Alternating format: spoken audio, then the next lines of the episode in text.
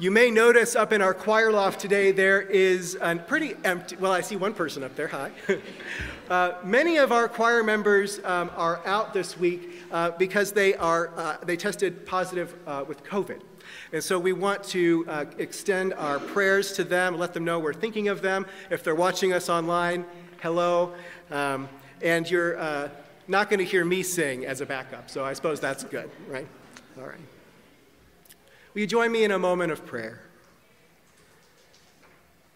Oh God, help us to hear you and to know you this day. In Jesus' name, amen. So here's a little thought exercise for us as we, as we get going this morning.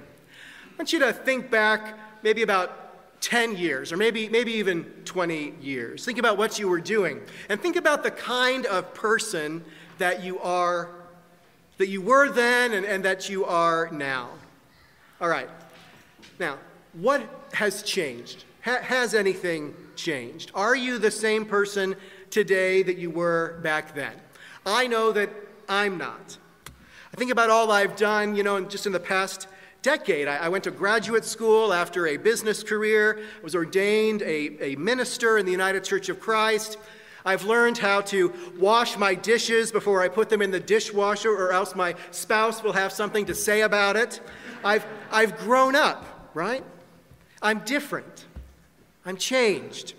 And I, and I hope that, you know, I'm glad about that. And I hope that, I hope that if, if you've also changed, you are glad about that too as you go on your life's journey. Today, we are moving to a, a, different point in the history of the Christian church as we look at the Reformation through the several hundred years that bring us closer to the establishment of the Christian community here in America. And in particular, this morning, I want to talk about the pivotal moment when reformers like Martin Luther began to unwind the hold of the religious establishment of the 16th century on the lives of the people. But even this is kind of an oversimplification of the time. And so while I would love to sit here and geek out with you over the next 15 minutes on reformed and counter reformed thinking, this is a sermon, not a history lesson.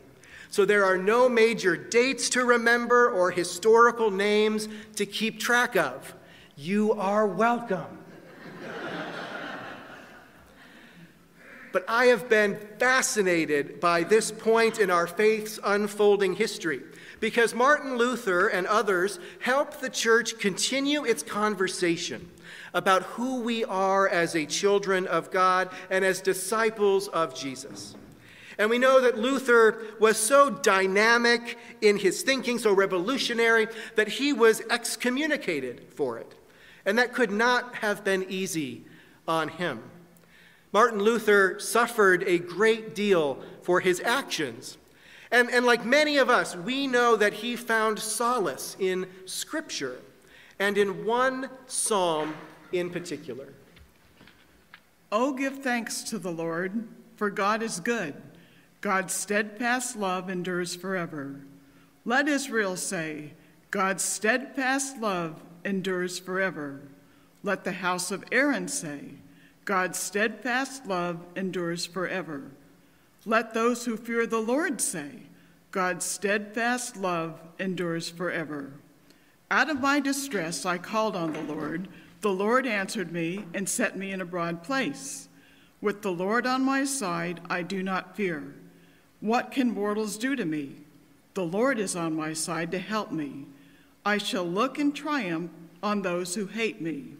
It is better to take refuge in the Lord than to put confidence in mortals. It is better to take refuge in the Lord than to put confidence in princes. The Lord is my strength and my might. God has become my salvation. Open to me the gates of righteousness, that I may enter through them and give thanks to the Lord. I thank you that you have answered me and have become my salvation. The stone that the builders rejected has become the chief cornerstone. This is the Lord's doing. It is marvelous in our eyes. This is the day that the Lord has made. Let us rejoice and be glad in it. Save us, we beseech you, O Lord. O Lord, we beseech you, give us success. Blessed is the one who comes in the name of the Lord. We bless you from the house of the Lord. The Lord is God, and God has given us light. Bind the festal procession with branches. Ope, ope to the horns of the altar. You are my God, and I will give thanks to you. You are my God, I will extol you. Oh, give thanks to the Lord, for God is good, for God's steadfast love endures forever. You might have caught something in there. Open to me the gates of righteousness. I wonder, as Martin Luther and the other reformers looked at the religious landscape of their day, if they thought of their church as that of a gatekeeper. After all, how many gates has the church erected, both in their time and ours, to keep people out when God's presence beckons all who seek to come in? In Martin Luther's time, like now, we have erected gates of doctrine and theology that have divided us. Gates of unexamined tradition and practice prioritize prestige and privilege at the expense of radical welcome and hospitality. Symbols and rituals of nationalism and many expressions of American Christianity form a gate that distorts the gospel restrictions on God's beloved children, who is in and who is out, build gates upon gates. Luther is said to be the father of the Protestant Reformation, a movement that includes Reformation leaders like John Calvin, John Knox, Ulrich Zwingli, Thomas Cranmer, and others. And it's important to remember, too, that it's not just men who influence Reformation thinking, but women, the, the wives of the reformers, and other thinkers impacted the church significantly, and their contributions cannot and should not remain unacknowledged. Reverend Dr. Ron Patterson, a pastor in the United Church of Christ, writes that one of the ideas born in the Protestant Reformation, an idea that our UCC tradition holds close and cherishes, is the idea that being a part that being a reformed Christian is to be continually reforming. That's why you hear all this talk of God is still speaking in our churches. We cherish the Bible and many traditional ideas, but for us, the Bible is a guide and not a dictator. And tradition is a touch point, not a tether. I want us to begin thinking this morning in terms of touch points because it can be much too easy for us to fall into a very human trap of insisting that this way is the right way or these thoughts are the only right thoughts that you know, lead to being a good Christian or a good human being. This is the kind of thinking that the Protestant reformers sought to change. Their goal was to highlight one's own sense of God's relationship to us without any intermediary or church to declare what was right. I wonder how that sits with you. When you visit church, do you look at it as a place where you come to get all the correct information? Or as a place where you are challenged to learn and grow and understand your own place in God's world? I hope it's the latter. A few hundred years ago, a writer named Phyllis Tickle suggested that every 500 years or so, Christians need to hold a great garage sale and dump their worn out old theological trash to embrace new ways of thinking about the treasure God gives, in attempt to see and experience what new things the Holy Spirit is doing in the world. I argue that this time frame needs a bit of a refresh. Yes, there have been and will continue to be large historical changes in the way we see church, but our faith is something that is continually changing and adapting. And as people of faith, we are continually responding to the world. In fact, the word reformation holds the key right there. We are reformed as we stay in connection and community to these teachings and to one another, and we are reformed made new again every day. And so I bristle when I often when I hear these words, well, this is the way that it's always been, and so this is the way it should be. Not in my mind.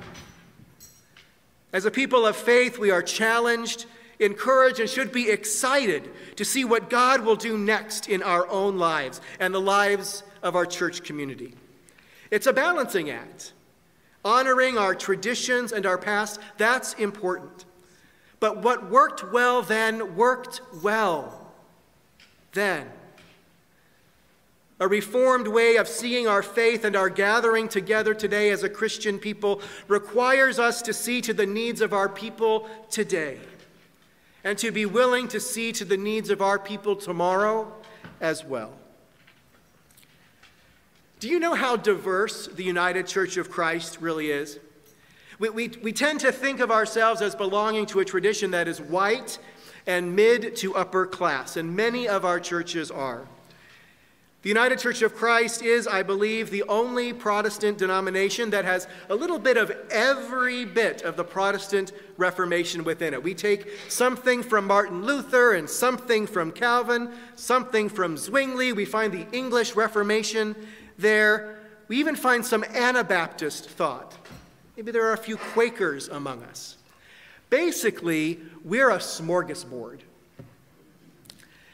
And with the number of Catholics that have joined the United Church of Christ over the years, including myself, we might say that we are a little bit Catholic too, and certainly Catholic with a little c. We are universal, a universal church meant for all people.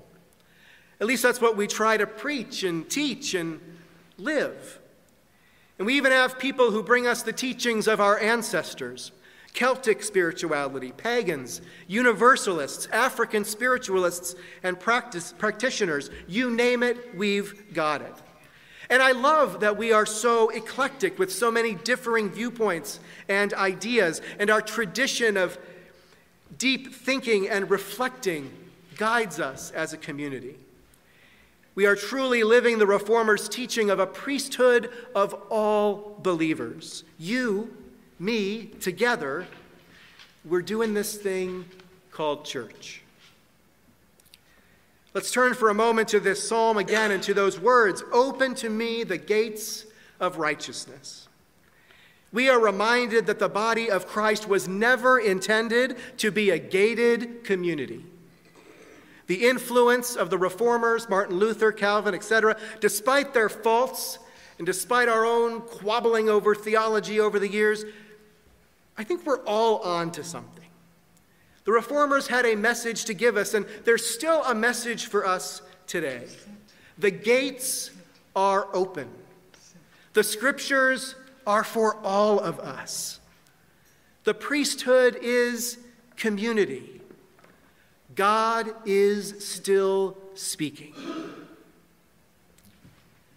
How are you being reformed today? How are you opening your mind and your heart to this world, to this time and place? How are you living the questions and the reality of your faith, not because your parents did it or, or their parents did it, because, but because you are, you are here now, in this time, in this place, in this world, called by God to take a stand, to live out the gospel in ways that will liberate and free every single one of us. Because until all of us are free, none of us are free. And this is the message of the Reformation, one of our unique contributions to Christianity as well in the form of the United Church of Christ. We accept that we are still a work in progress. We're still trying to figure it all out. And we're trying to bring people with us, inviting anybody who will come to see and to know and to feel the living God at work in this world today. We need that. I need that. With war and rumors of wars, with death and destruction all around us, I need to be reformed today. I need to be embraced by an ever changing church, one that connects us all, that preaches unity and community and connection, that walks with me when I am hurting, that challenges me when I want to take the easy way out, that won't let me give up, and that reminds me that hope is still churning, still moving us forward day after precious day. We are the reformers now my friends? What will we become? And what will our contributions be? I can't wait to find out. I can't wait to see what we will do together. Amen.